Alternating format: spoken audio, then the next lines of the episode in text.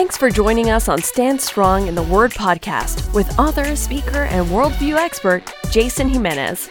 Stand Strong in the Word podcast is devoted to walking listeners through the Bible in a fresh and powerful way. We pray your spirit is nourished as you gain new perspectives and a renewed appreciation for God's Word. Now, here's Jason Jimenez. Hello, my friends. So glad that you're tuning in once again here on Stand Strong in the Word podcast. As always, so blessed, excited, pumped to dive right into the gospel accounts and to look at the life and teaching of our Savior, Jesus Christ. You know, when I was thinking about this message that we're going to be looking at today, this is podcast 67, and the title's Don't Miss the Truth. And we continue from where we left off last podcast in John 7. And so we're going to be picking things up here in John 7, 10 through 52. And it just got me thinking that, you know, we cannot, my friends, think about this. We cannot stand strong in our faith if we're not standing strong in the Word of God. So I do hope and pray that as you explore with me, as you spend time each and every day and you study God's Word, that you apply it, that you live it out, that you're not just convicted by God's Word, but you go forth and you proclaim His truth. And today is going to be a great reminder of that, because Jesus up to this point has been spending about 2 years at this phase of our study, practically here in His Judean ministry now, about roughly 80, 29 to 31, depending on what kind of calendar you're going to look at. But He almost has, you know, almost a year left. And at this stage, He's exposed Himself in tremendous ways, as you and I have been studying as we've been going through the gospel accounts. And yet, as we saw last podcast in John 7, 1 through 9, His brothers didn't even at this stage believe that He, their brother that was, or half-brother, was indeed the Messiah. And even today, we're going to be seeing in verses 10 through 52 that many people are confused about who Jesus is. So remember, he did not comply to the demands of his brothers, and yet he challenged them to be followers, to be people who have total obedience and the calling that he has received from the Heavenly Father. We saw that in Matthew 8, 18 through 22, and Luke 9, 57 through 62. Now, after he gives them that challenge about total obedience, as he himself has submitted to his Heavenly Father to do the will of his Father, we saw that in John chapter 4, we saw that again in Luke chapter 9, Matthew 8, and we're going to see that in John 7, and there's remaining passage as we conclude chapter 7 today in 10 through 52. And as he ends that discussion with the disciples, he then heads to Jerusalem to teach at the temple on the Feast of Tabernacles. So again, the Feast of Tabernacles continues to take place at this time. So let me just pick things up in John 7, beginning in verse 10. But after his brothers had gone up to the feast, then he also went up, not publicly, but in private. The Jews were looking for him at the feast and saying, "Where is he?" And there was much muttering about him among the people, while some said, "He is a good man." Others said, "No, he is leading the people astray." Yet for fear of the Jews, no one spoke openly of him. About the middle of the feast, Jesus went up into the temple and began teaching. The Jews therefore marveled, saying, "How is it that this man has learning when he has never studied?" So Jesus answered them, "My teaching is not mine, but his who sent me. If anyone's will is to do God's will, he will know whether the teaching is from God or whether I'm speaking on my own authority.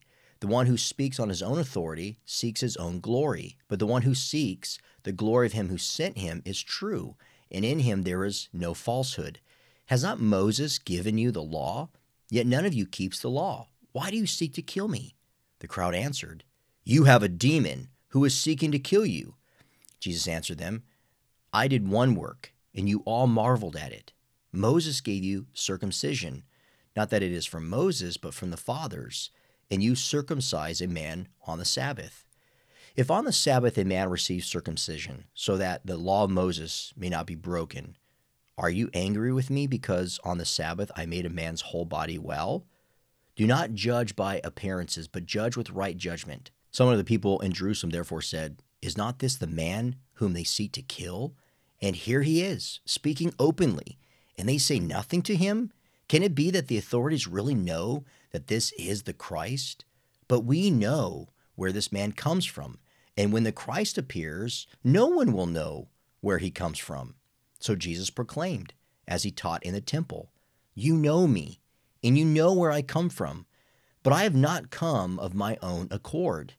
He who sent me is true, and him you do not know. I know him, for I come from him, and he sent me." So they were seeking to arrest him, but no one laid a hand on him because his hour had not yet come. Yet many of the people believed in him. They said, "When the Christ appears, will he do more signs than this man has done?" The Pharisees heard the crowd muttering these things about him, and the chief priests and Pharisees sent officers to arrest him. Jesus then said, "I will be with you a little longer, and then I am going to him who sent me. You will seek me, and you will not find me. Where I am, you cannot come." The Jews said to one another, "Where does this man intend to go that we will not find him? Does he intend to go to the dispersion among the Greeks and teach the Greeks? What does he mean when he says, 'You will seek me, and you will not find me, and where I am you cannot come'?" On the last day of the feast, the great day, Jesus stood up and he cried out, "If anyone thirsts, let him come to me and drink. Whoever believes in me, as the scripture has said, out of his heart will flow rivers of living water." Now this he said about the Spirit, whom those who believed in him were to receive, for as yet the Spirit had not yet been given, because Jesus was not yet glorified. When they heard these words, some of the people said, "This really is the prophet." Others said, "This is the Christ." But some said, "Is the Christ to have come from Galilee? Has not the scripture said that the Christ comes from the offspring of David and comes from Bethlehem, the village where David was?" So there was a division among the people over him. Some of them wanted to arrest him, but no one laid hands on him. The officers then came to the chief priests and Pharisees, who said to them, "Why did you not bring him?" The officers answered, "No one ever spoke like this man." The Pharisees answered them, "Have you also been deceived? Have any of the authorities or the Pharisees believed in him? But this crowd that does not know the law is accursed." Nicodemus, who had gone to him before and who was one of them, said to them, "Does our law judge a man without first giving him a hearing and learning what he does?" They replied, "Are you from Galilee too? Search and see that no prophet arise from Galilee." Wow, so as you can see, there's a lot of interaction going back and forth with Jesus and the crowd and the religious leaders and these authorities and, soldiers and different people from different backgrounds having a say into this matter concerning not just what Jesus was sharing, but the person of Jesus. And that's why I titled this message today, the podcast today, Not Missing the Truth, because here right in front of these people was the truth, right? It was God incarnate, and yet they completely and totally missed it. So let's jump right into this passage and unpack it. Now, when you jump back to verse 10 in the very beginning, where his brothers go off to the feast, and then it says that Jesus went up, not publicly, but in private. It literally means that he was hidden. He remained in the background, if you will, in the darkness for a time being. And the Jews were looking, it says here in verse 11. They were searching. They were wanting to know about his whereabouts. So it was becoming a very public thing that people were expressing the desire to want to know where Jesus was. Now, as this was occurring in verse 12, this muttering term means to express discontent, to complain. So here, this is one of the most celebratory feasts on the calendar for the Jews, and they were complaining. They were so fixated on who Jesus was, where his whereabouts were, how we're going to arrest him, how we're going to get rid of this man. And then when this muttering was taking place, notice it says that some were saying, "This is a good man." They're saying, "This guy has moral qualities. He's kind. He's a very healthy individual. What's the problem?"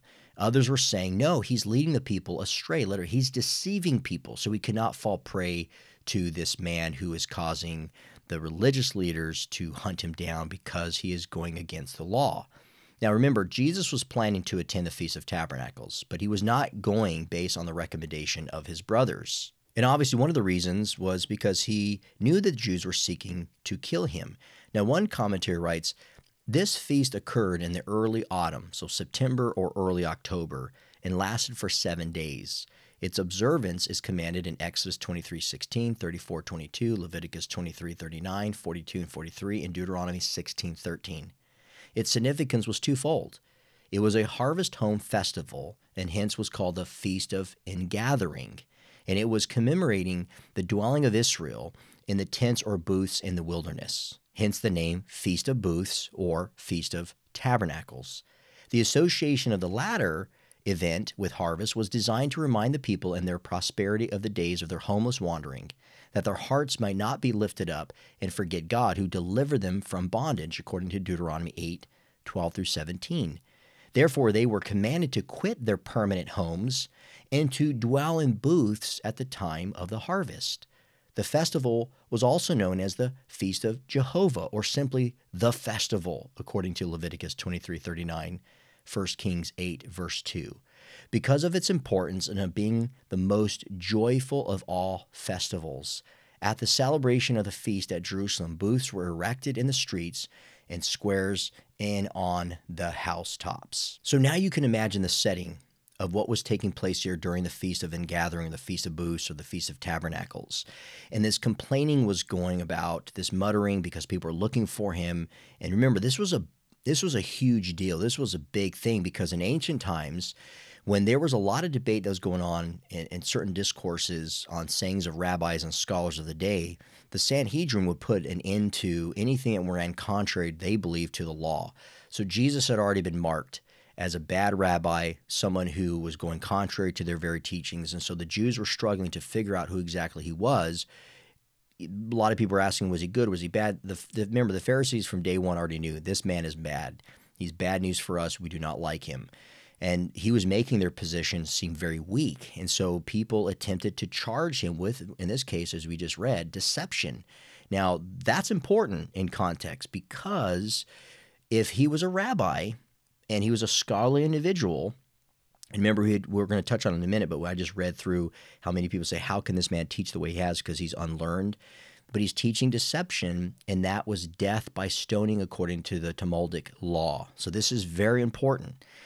Now, in verse 15, when they heard him, when he came to the temple and started to teach, they were amazed, they were astonished. Then they asked the question, how is this man able to teach the way that he's teaching if he's never studied? Literally, he's never had any education, any type of knowledge. He doesn't know so much. That's basically what they're saying. This guy is illiterate. And Jesus says, my teaching is not mine, meaning it's not self-originated. And that's key too. Now remember, in that culture, and we've talked about in previous podcasts, a lot of rabbis just copied. Okay, they read the Talmud, and they would give commentary to old sayings from old rabbis. So what's interesting about this response from Jesus is, even though he says it's not self-originating, meaning I'm not coming out with this original content myself, I have copied, if you will, my own rabbi. In this case, it's the Heavenly Father. So despite this opposition that he was undergoing, Jesus still goes to the temple courts to teach halfway in the week of the celebrations. Now, we have to note something.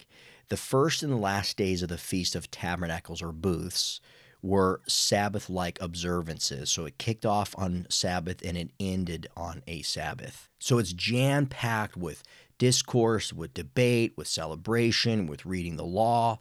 And so when Jesus is teaching in the midst of all these other teachers, remember, they were astonished, they were amazed, they marveled at his brilliance. And they asked this question, how is this man who is unlearned to teach the way that he's teaching? Because Jesus, remember, he grew up in an urban area where it was common for Jewish boys who were not able to read or to write. Where Jesus grew up, how he grew up, his family wouldn't have the finances or even the status to be trained by a Torah teacher.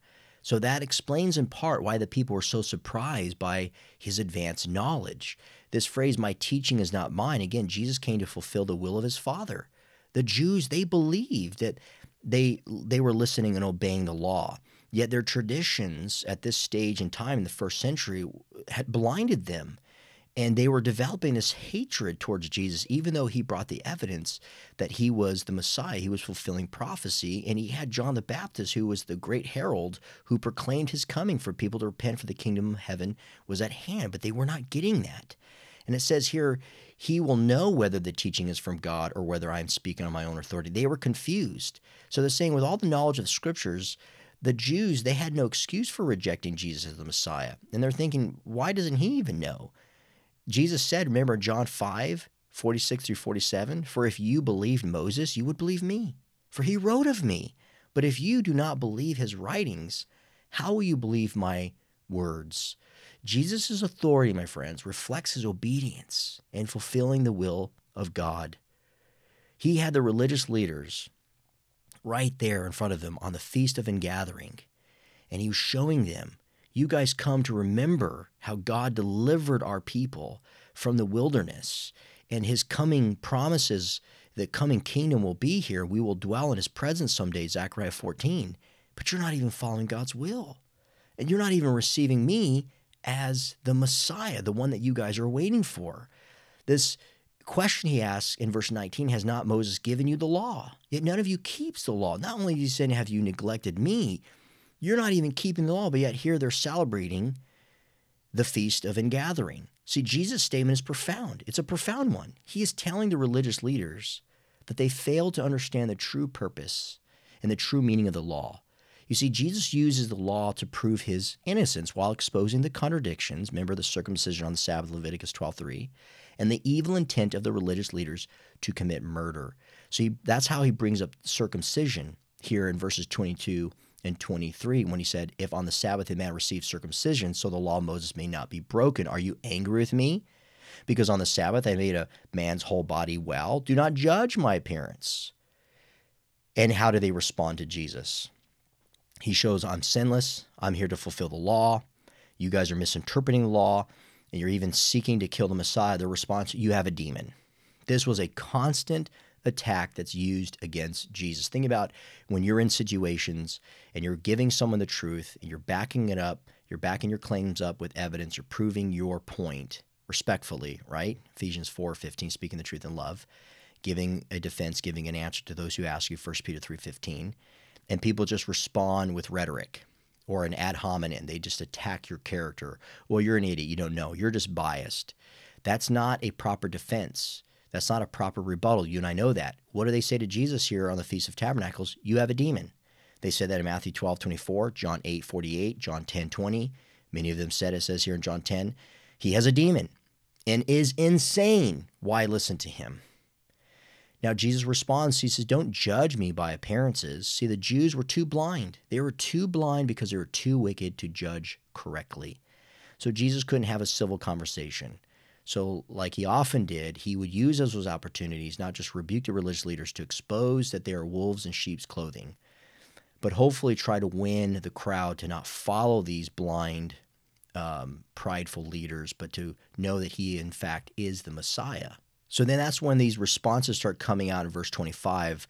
The people here in Jerusalem, they're asking the question, is not this the man whom they seek to kill? And they're speaking openly about this man and what the authorities are apparently going to be doing about it. You know, so they were confused as to why the religious leaders failed to act, either believe in him or arrest him.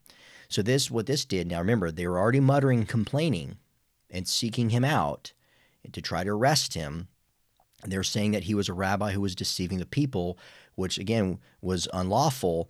And they had a right to stone him, of course, not under Rome, but of course, under their Jewish laws, they could. Now you're seeing this discussion lead to further debate and rage over whether or not Jesus is the Messiah. So this false belief, this tradition, this false tradition, if you will, where it says no one will know where he comes from, blinded the people from accepting the Davidic line of Jesus and his miracles. Now, remember, at this point in time, there were a lot of Jews who started to believe in this, what's known as a hidden Messiah tradition. It was a particular belief, especially, I think, after identifying that Jesus was fulfilling many of the things that were proclaimed to come from the Messiah, that they started believing this hidden Messiah thing. Well, he won't show up this way as Jesus has shown up. He's just going to appear suddenly out of nowhere. But obviously, the interesting thing about that is he did.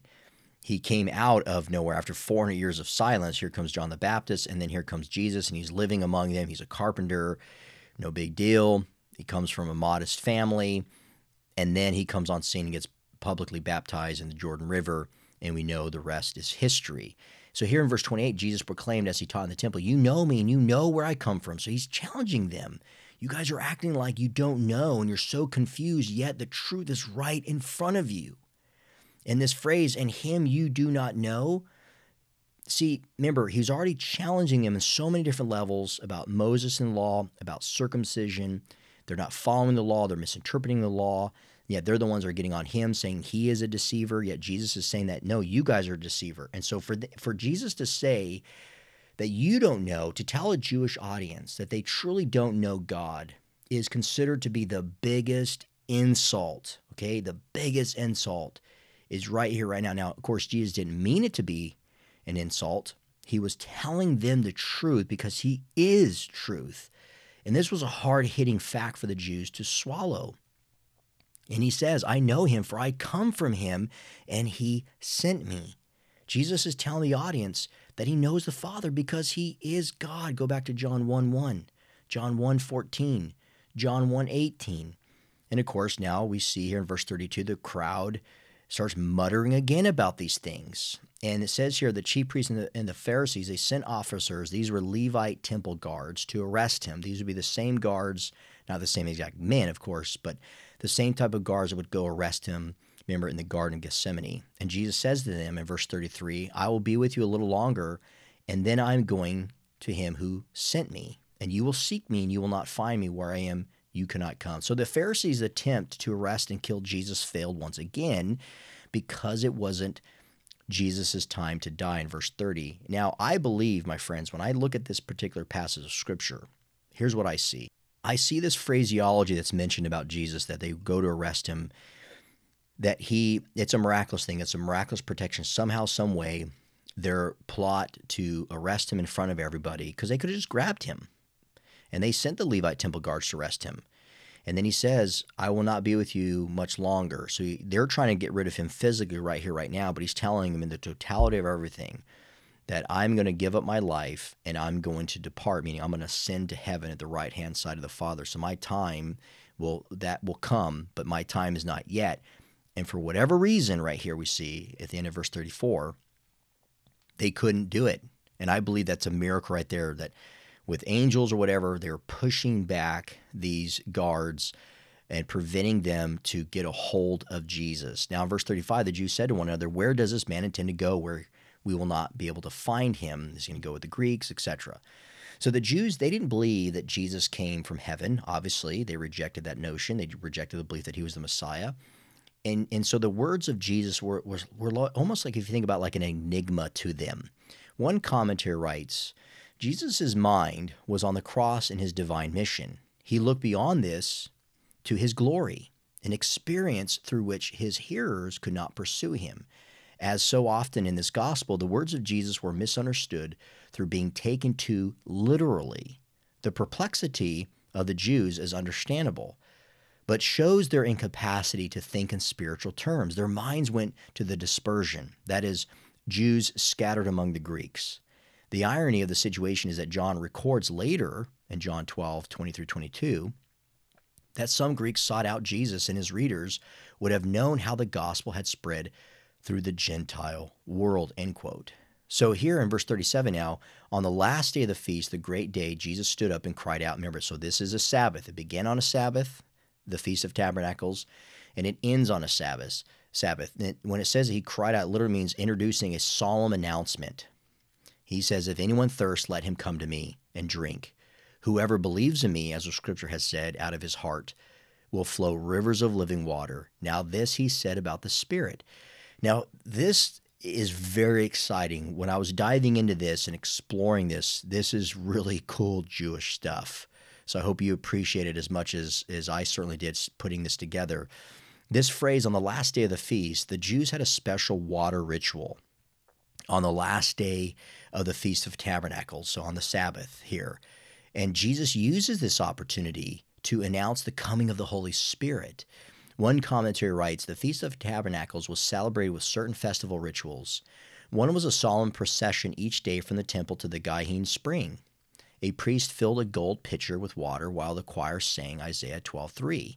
Then they returned to the altar and poured out the water. This ritual reminded them of the water from the rock during the wilderness wanderings in Numbers 20 and Psalm 78. It also spoke prophetically of the coming days of the Messiah in Zechariah 14. The feast's seventh and last day was its greatest day. So if you recall, remember the Feast of Tabernacles was twofold. One, in a sense, reminding the people of God's deliverance, right? Taking them out of captivity and giving them the promised land, which would ultimately be fulfilled in the kingdom of heaven when they will dwell with their God for all eternity. So here they're celebrating that. And the last day with a procession, with Isaiah 12 being sang by the choir, and this water, this living water, is a reminder of how God gave them the water. Jesus cries out, gives us final message about salvation. And he came right outside the temple courts in Jerusalem to say it. If anyone thirsts, let him come to me and drink. So on the eighth and final day, this was what's interesting now. No water was poured. So this ritual acted as a way to remember the need for God to quench the soul. So remember, they've been doing it up to this point, but on the eighth day, the final day, they wouldn't get water. And so Jesus is saying, you guys are remembering this by not getting water as a way that you need God to quench your soul. I'm that living water. I'm here to quench your soul. Just like Moses sought God for water in the wilderness, which was physical thirst for the people, Jesus is telling the Jews to seek him to satisfy their soul with spiritual thirst. This was another claim of deity. Isn't that amazing? Now, in response to this, notice the people were like, okay, some were saying this is really the prophet. Others saying, no, this is the Christ. But some said, is the Christ to come from Galilee? Has not the scripture said that the Christ comes from the offspring of David and comes from Bethlehem? So now notice the claims here. Claim number one, this is really the prophet. Now see, some believe Jesus was the prophet mentioned by Moses in Deuteronomy 18, 15, and verse 18 as well. Remember Acts 3:22 later when the church was being built, you have this powerful testimony that comes from the apostles saying, Moses said, the Lord will raise up for you a prophet like me from your brothers. You shall listen to him and whatever he tells you. The other claim was that he is the Christ, meaning, he is Mashiach. He is the anointed one. Claim number three here is this is nobody important. So notice how ignorant, again, the truth, again, right in front of them. But yet some of the Jews rejected it. They were ignorant even of his birthplace. Jesus did come from Bethlehem. Now, yes, he came from Nazareth, but he was born in Bethlehem because of the consensus. They knew the prophecy in Micah 5:2. However, they neglected to piece together that Jesus indeed fulfilled the messianic prophecy, as he did with many others. The chief priests and the scribes, they referenced Micah 5:2 to Herod, remember, in Matthew 2:6. So many of them knew this. And yet here in this audience now, fast forward almost 2 years later, in Jesus' public ministry, and they're denying it. Now again, as I mentioned before, a miraculous protection by God the Father for his son. And here again, no one laid hands on him. So despite the turmoil over Jesus' identity, the crowd still withheld any aggression towards him for fear of him being the Messiah. So they were so confused in this. Then the officers then came to the chief priests and Pharisees, and they said, why did you not bring him? The officers answered, no one ever spoke like this man. The Pharisees answered them, have you also been deceived? Have any of the authorities or the Pharisees believed in him? But this crowd that does not know the law is accursed. Okay, so several things as we wrap things up. Why did you not bring him? See, the chief priests and the Pharisees, they were astonished as well that Jesus wasn't arrested and brought to them for questioning after saying what he said about being the living water. The religious leaders thought the people were going to be on their side and that they wanted Jesus to be arrested because of all that murmuring and complaining. The response of the temple guards gave them was, no one ever spoke like this man. They were enamored by the presentation of Jesus. He wasn't just an unusual speaker. This man was clearly anointed. And this phrase, now remember they said earlier that Jesus had a demon. They're saying about the crowd that they're accursed. Literally, the leaders point to the ignorance of the crowd to explain why Jesus wasn't arrested. Yet again, they were too blind to see, because of their ignorance, what the scriptures taught. And I love this because here Nicodemus comes to Jesus' defense. And he asks them this question, does our law judge a man without first giving him a hearing and learning what he does? So he's quoting from Deuteronomy 1, 16 and 17. And instead of his counterpart saying, oh yeah, you're right, that's what the law does say, they condemn him too. And they use this phrase, are you from Galilee too? So they're opposing his defense and they attack his very credentials. They're putting him down. So we know earlier that the religious leaders and some people in the crowd said that Jesus had a demon. Then we see the response that the chief priests, the crowd, the priests themselves, the Sanhedrin, many of the counterparts that are there, have to the crowd, saying they're a curse, is that they're ignorant. And then in this response to Nicodemus, who brings up the law that they're supposed to be defending and protecting, they mock his credentials by saying, "You're from Galilee." And then this last thing about saying, well, just search to see if a prophet's supposed to come from Galilee. They're just throwing it aside, saying, we know that that's not the case. So as we wrap things up, I just want to point out that we clearly see from the half-brothers of Jesus in the early chapter of John 7 to the very end, as we see with the religious leaders in the response to Jesus, how ignorant and blinded they were when in fact they thought that that Nicodemus or that the people or Jesus himself were, and yet they were. And I don't want us to miss the application here as I close things out. If there's any blindness in your life, my friend, anything going on, any struggles that you're having, any particular sins that you're holding on to, that you need to repent of these things, get right with the Lord. Let the Word of God convict your hearts and respond, because the truth is right there in front of all of us. And we may be Christians, we may have the dwelling of the Holy Spirit, but that does not mean that we will not succumb to some things that we shouldn't and that we're not going to be blinded. There are things in my life, and I'm sure there are things in your life, that we as human beings will struggle with. And we need to make sure that when we study God's Word, when we live God's Word, to stand strong, that we are not blinded to His truth. So take that to heart, my friends. Thank you for listening, and until next time, I will see you on the next episode. For more information on Jason Jimenez and Stand Strong Ministries, visit us at standstrongministries.org. Thank you for listening, and keep standing strong in the Word of God.